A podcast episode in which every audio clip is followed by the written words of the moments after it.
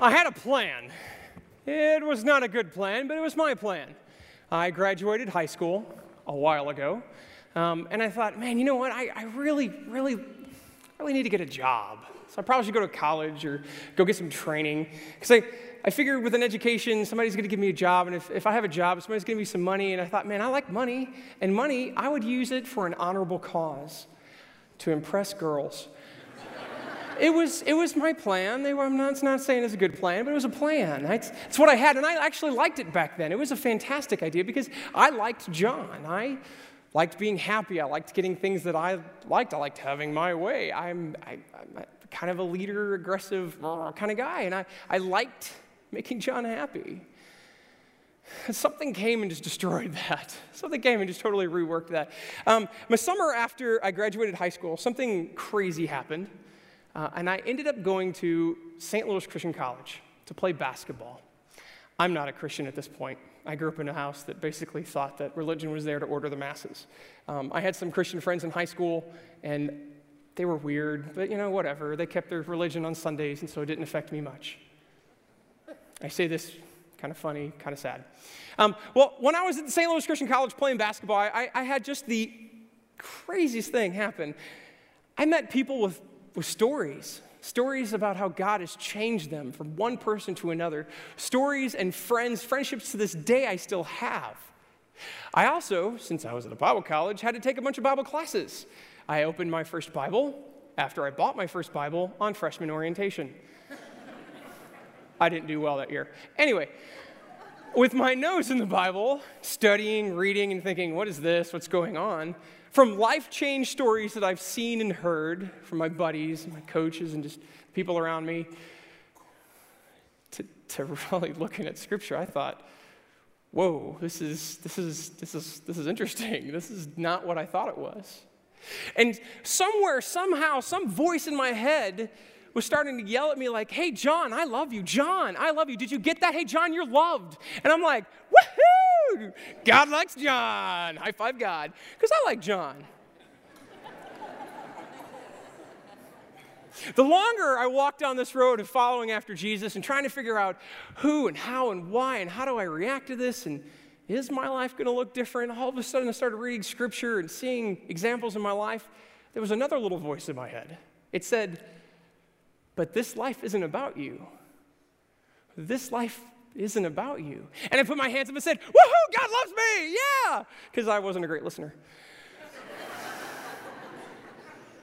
The longer I stayed on this path of trying to figure out who this Jesus guy is, the more I'm challenged to be less like John and more like Jesus. I would love to say, after 17 years of being a Christian, 14 years of youth ministry, that I'd have this one pretty much taken care of. I don't. I don't. I struggle. I struggle with my personal life, making sure that is this about me? Is this about my needs? Is this about my happiness, my smile? In my family, Stacy and I, my wonderful wife, we have these hard conversations of how we, we raise our kids, how do we spend our money, who are we hanging out with, how much time are we spending in uh, a relationship with our neighbors or people down the street, or we just kind of holed up in church. These are hard conversations we have because we're not doing fantastic at it. I'd love to say everything's great, but it's not. My assumption, I'm not the only one in here. So I don't come today with this nugget of truth to give you, and you're like, oh, yeah, give me something. No, it, it, it, I come here with a problem. I don't want to talk to you guys about it because we're family. Dysfunctional, but family. we are called, we are challenged to be less like self and more like Christ.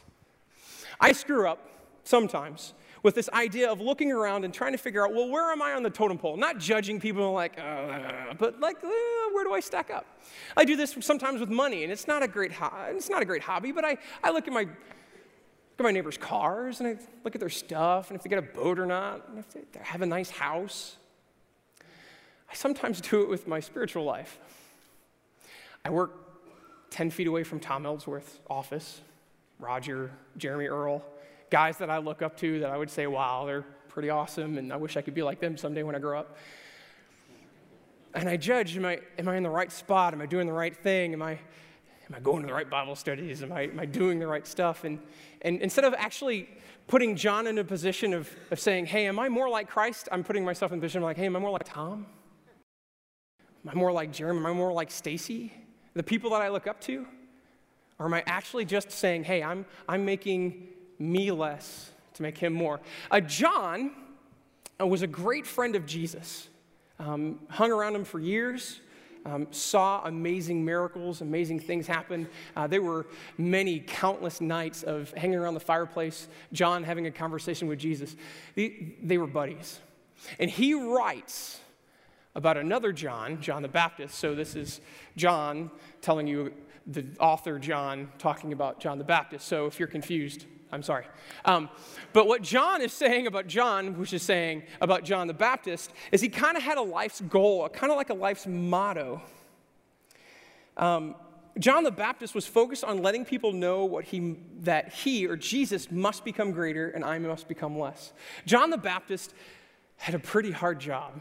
He was setting up the stage, setting up the world for people to know who Jesus was. He came before Christ and was starting to tell people, hey guys, hey guys, it's not, it's not about the rules, it's about God. It's not, it's not necessarily what you do or don't do or judge others, it's, it's about how you live for God.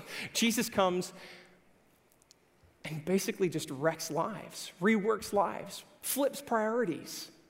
John the Baptist is not normally somebody that I would trust. I would not trust somebody who is living, wandering in the desert, wearing camel hair, and eating bugs. I'm not saying I would agree with that person all the time. You might not either. You would not sign up for a seminar saying, hey, I want to hear that guy speak. That sounds great. I'll pay 50 bucks. No, we would look at him and say he's kind of a crazy person. So it got, got me thinking, like, so is God really calling John the Baptist to be less so that Jesus could be more? Or is he calling me? calling us? That's what I want to talk about today. One goal, one point, that's it. Jesus destroys our self centered way of life. How do we make him more and us less? We're going to talk about a couple guys um, and see if anything resonates with you. The first guy we're going to talk about, um, his name is Zach. And Zach has a bad reputation in the church. I wasn't raised in the church, but really, if I say Zacchaeus, you're going to sing a song. Don't sing the song. Hmm. But poor Zacchaeus is known to be short and a tree climber. That's it. That's horrible. That poor guy. Like, that's no fun. Zacchaeus was kind of awesome. Matter of fact, if I didn't tell you his name or his occupation and he lived today, he would be the model or picture of living out the American dream. Successful, wealthy. He was in a job that a lot of people worked for him. He had a lot of friends in government. He was successful. He was respected, hated, and even feared. And we as Americans, we would say, hmm, yeah, that sounds good. Zacchaeus was a chief tax collector. Basically, back in the day, a chief tax collector was a, the very tippity top of a pyramid scheme. You would get people to rob other people, and then you would rob those people. So you would have a bunch of people taken off the top of everybody else, and then Zacchaeus taken off the top of them. We would call that a Ponzi scheme, or we would call that horrible and nasty. They did too. The, the Jewish people really could not stand these traitors of tax collectors. But if, again, if I didn't tell you his job, you would look at him and say, oh, he's got it down. He's got a big, nice house on the hill. He's got the latest model donkey, you know, whatever. he's, uh, he's not too bad. I kind of think of Zacchaeus as more of a gangster than a tree climber. Let's read Zacchaeus in Luke 19. Jesus entered Jericho and was passing through. A man there by the name of Zacchaeus, he was a chief tax collector and very wealthy. He wanted to see who Jesus was, but because he was short, he could not see over the crowd. So he ran ahead and climbed a sycamore tree to find him. Since Jesus was coming that way, um, when Jesus reached that spot, he looked up and said to him, Hey, Zacchaeus, come down immediately. I'm going to stay at your house today. So he came down at once and welcomed him gladly. All the people saw this and began to mutter, because that's what church people do. He has gone to be the guest of a sinner. All right, there's more, and we're going to get to in just a second, but I feel like there should be like a page break or a chapter break because basically what we see Zacchaeus is is all about Zacchaeus. He didn't show up that day to be like, oh, I hate my money, I hate my stuff, I hate my donkeys. Not at all. He came to show up and he's like, hey, there's this guy that's walking around. I hear his name is Jesus, and people are flocking to him. I want to be a part of it too. This is a guy that's wealthy and prominent and people respect and fear and hate all the same time and he climbs a tree he wasn't after life change he wasn't after jesus saying hey you got to change your stuff he was just trying to figure out who he was so jesus comes walking by looks up in the tree and says hey zacchaeus you want, you want to get lunch? Let's go have a meal. And zacchaeus is like yeah let's do that. And i can imagine because in between the sentences a lot happens. I don't know how long zacchaeus and jesus hung out. It could have been an hour, it could have been two, it could have been brunch, it could have been lunch, it could have been a long, giant party. If, uh, if Zacchaeus is anybody that I have seen before in this life, he probably invited a bunch of friends and he catered it out, and there was a ton of people and a ton of the right people there. And maybe he was even kind of thumbing his nose to the religious leaders at the time, saying, Hey, you know what? You, you hate me, but this Jesus guy, he's coming to my house. Something ultimately reworked Zacchaeus. And this is the crazy thing Zacchaeus wasn't changed because of a belief system, he wasn't changed because of a, a, commandment, but because spending time with Jesus. He just had lunch with Jesus. He spent a few hours with Jesus. And let's read uh, the rest of the story. He's gone to be the guest of a sinner. Everybody's. But Zacchaeus stood up and said to the Lord, Look, Lord, here and now I give half of my possessions to the poor. If I've cheated anyone out of anything, I will pay them back four times the amount. Jesus said to him, Today salvation has come to this house because this man too is the son of Abraham. For the Son of Man came to seek and save what is lost. His life was reworked from self centered success to kingdom success. Zacchaeus wasn't looking for change, but Jesus found him. Maybe not a lot of people in here that would totally relate to the gangster pyramid scheme guy. I can understand that. Let's try a church guy, the church guy. So let's look at our friend Nick.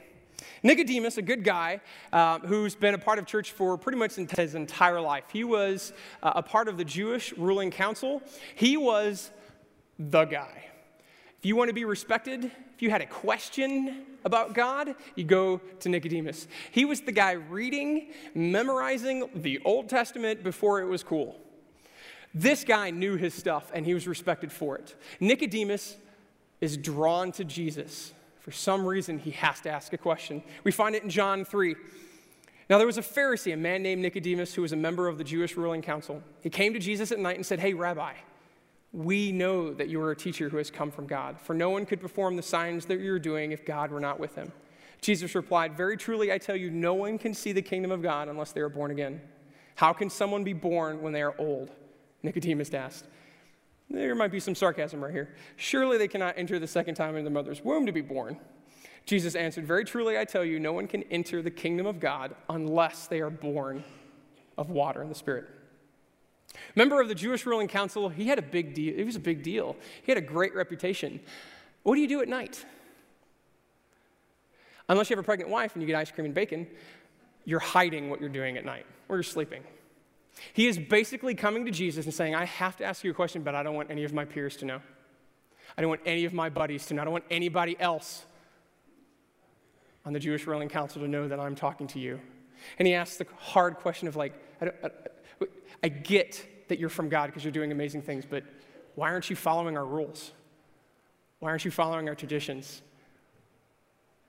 Why aren't you like me? Jesus just destroys this guy's life. It's awesome. He reworks the priorities. And it's, it's when you think of destroyed, and, and my wife pointed this out to me a couple days ago, he's like, don't use the word destroyed because you think of damaged. I, I'm damaged. Hi. I'm totally damaged because of Jesus. And I love it. I'm grateful for it. He reworked Nicodemus' life completely because Nicodemus was all about the rules. He was all about the traditions. He was all about the black and white one, two, threes. Guys, if you're anything like me, I fall into this. I love being the moral police. This is right, this is wrong. You better be in the same one that I'm in. I'll even feel bad if we're in the same one and it's the wrong one. But still, I'll look at you and be like, hey, don't do that. This was the guy who invented morality. Like, you must obey, you must follow the rules. This is the structure, this is how you're going to get it done. And Jesus walks in and says, It's not the rules that will save you, it's not the rules that will give you a relationship with Christ or with God. It's a faith in the grace that God gives. God, through Jesus Christ, saved us before we even knew about the rules, even knew about any of this. We didn't follow a single rule that Jesus went, Oh, now you did it. That's great. I'll check this off and I'll love you now. He just loved you. So Nicodemus' life is just turned upside down. He's all about the rules, he's all about the program, he's all about the religion, and it's just messed up. Nicodemus has a second act in Scripture, which I love. So he's coming at night and he's hiding from his buddies. We see Nicodemus later in Scripture um, in John 19. Let me set the stage for you. Jesus has just been tried illegally, accused falsely, and murdered for nothing. Absolutely. Trial happened in the middle of the night where nobody was around. I mean, it was, it was shady at best. Um, Nicodemus shows up the day later. Later, Joseph of Arimathea asked Pilate for the body of Jesus. Now, Joseph was a disciple of Jesus, but secretly because he feared the Jewish leaders. With Pilate's permission, he came and took the body away. He was accompanied by our buddy Nicodemus, the man who earlier visited Jesus at night. Nicodemus brought a mixture of myrrh and aloes, about 75 pounds. Nicodemus came at night to ask a question of Jesus. This time he comes during the day to bury Jesus. He brings 75 pounds of oil and nice smelling perfumes because in the desert, that's what you do to a loved one. You prepare their body. Nicodemus is risking everything so that he can worship and take care of Jesus. He, he, either he got it that night or he got it in between, but he is making himself less so that Jesus could be more. He's risking his reputation, he's risking his wealth, he's risking um, people's affection and respect for him. Matter of fact, um, these 75 pounds of spices um, is about $4,000 worth of materials to bury Jesus. Now, I don't know if Nicodemus was rich or if he just knew people that in a drop of a hat had that much money so that he could buy this and do this for Jesus. But he leveraged either his own wealth or he had a friend that he convinced to leverage this for Jesus Christ. All right, so we've got the gangster, Zacchaeus, that you may or may not feel any emotion to. We now have the good guy, the church guy, the morally upright guy. You might feel that. What about this guy? I don't even know this guy's name. All I know is he's rich and young.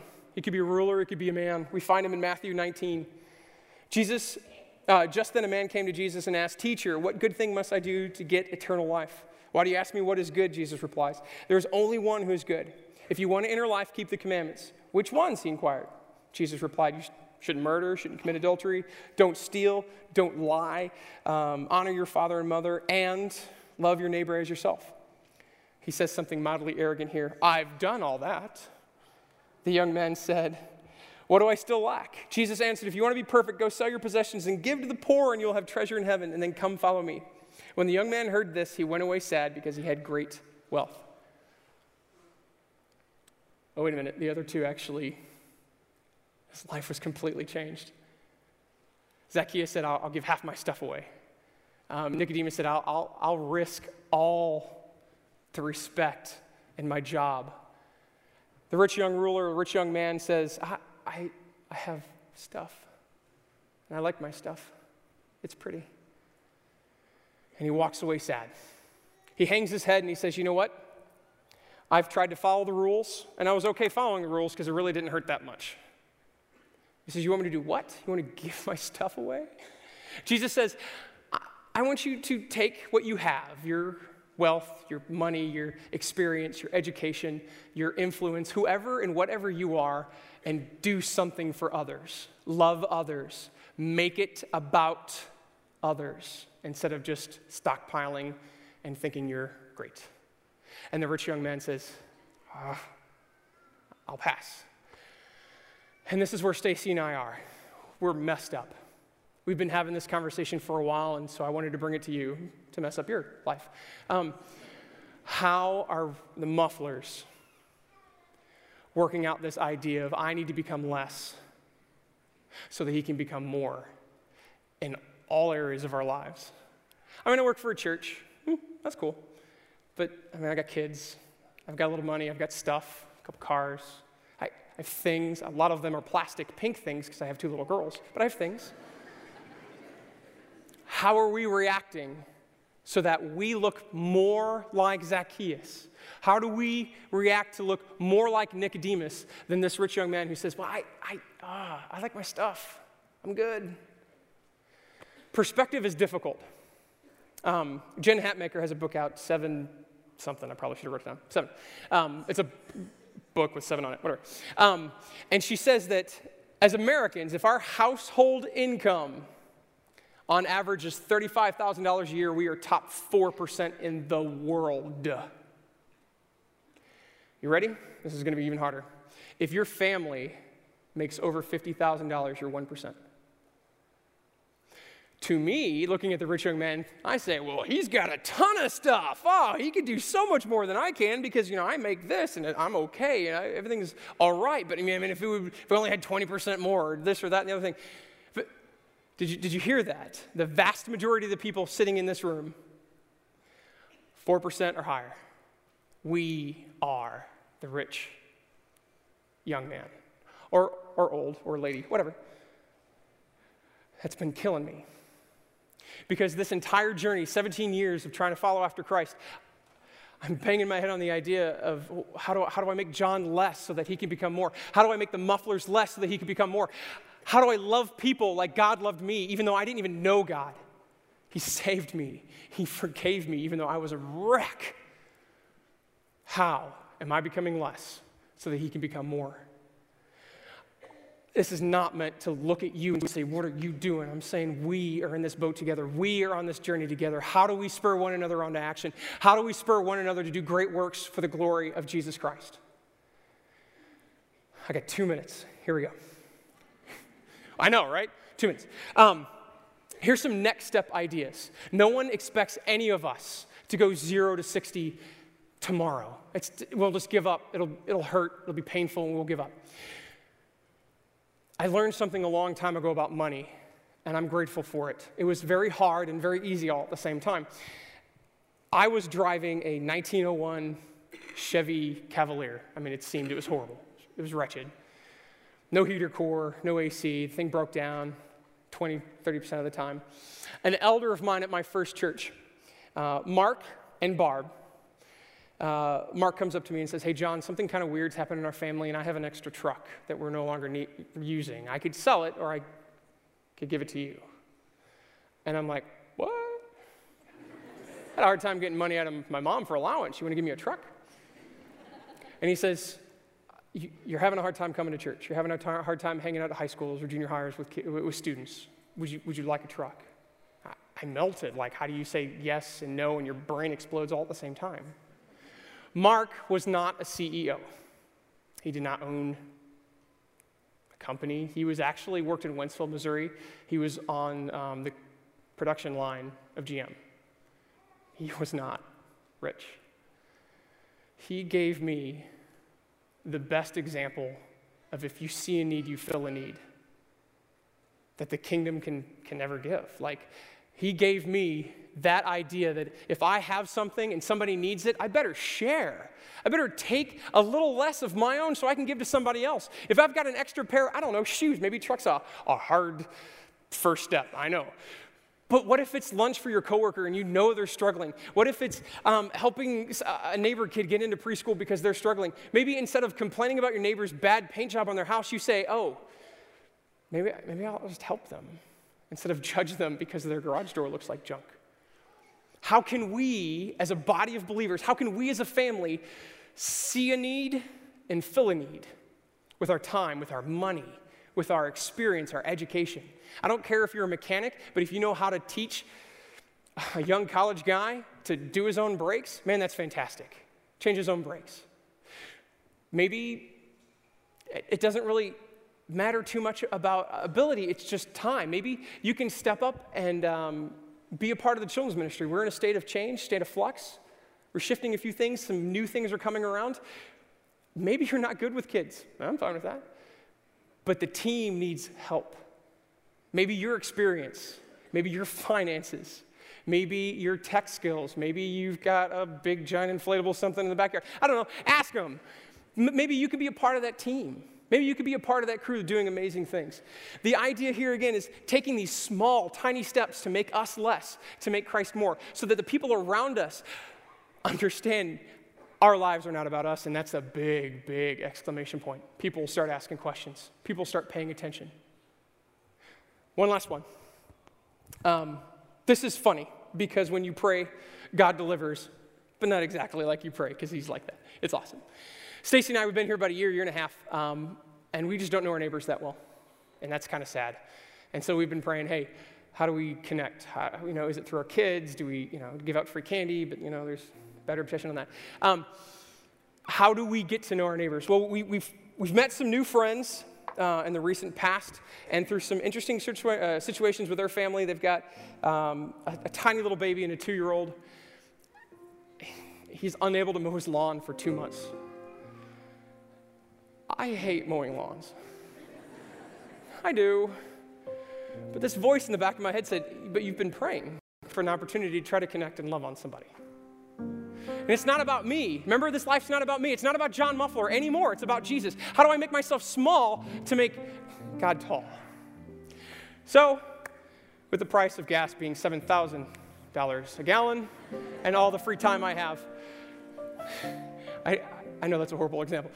I get to love my neighbor. I literally get to love my neighbor like myself. How funny is that that God would answer that prayer? How can we, as a church, daydream? Let's daydream for a second. What if Sherwood Oaks Christian Church started taking some small steps? What if, what if the mufflers started taking some of these small steps? What if your family started taking some of these small steps to say, you know what? I'm going to be less so he can be more. I'm going to stop focusing on my life and make him the big deal. And I'm going to try and try and I'm going to fail. That's okay. And you're going to keep trying and we're going to keep trying because we're a family and we love each other. And we're going to kick ourselves in the tail end every once in a while. Can you imagine what B Town would be like if our church, if our families changed? They would look at this church on the south side doing weird things like, hey, what's that all about? Ask some questions, maybe even show up. What would your family look like if you were not about you, you were about others? That every single one of your family members wasn't the, it's mine, I get to have it, it's a big deal. But it's actually about them. I'm going to take care of them. I'm going to let them have. I'm going to give up my Game of Thrones today so they can watch Nickelodeon, whatever it is. What if? I think we can do it. It's a huge challenge. It's a huge area of my life that I'm working on, and I, I know some of you guys are working on it too. So I just want to encourage you, tell you I love you. I'm grateful for you as a family. Maybe it's time you've had a conversation, you, you need a conversation. Maybe it's a, a hard spiritual conversation. Maybe you're angry with God and you just want to vent. Maybe you want somebody to pray with you. We're here. Come on down. Come on down and have a conversation. If you want to get baptized, you want to be a part of this church and membership, if you just have a question, come on down. We'd love to see you.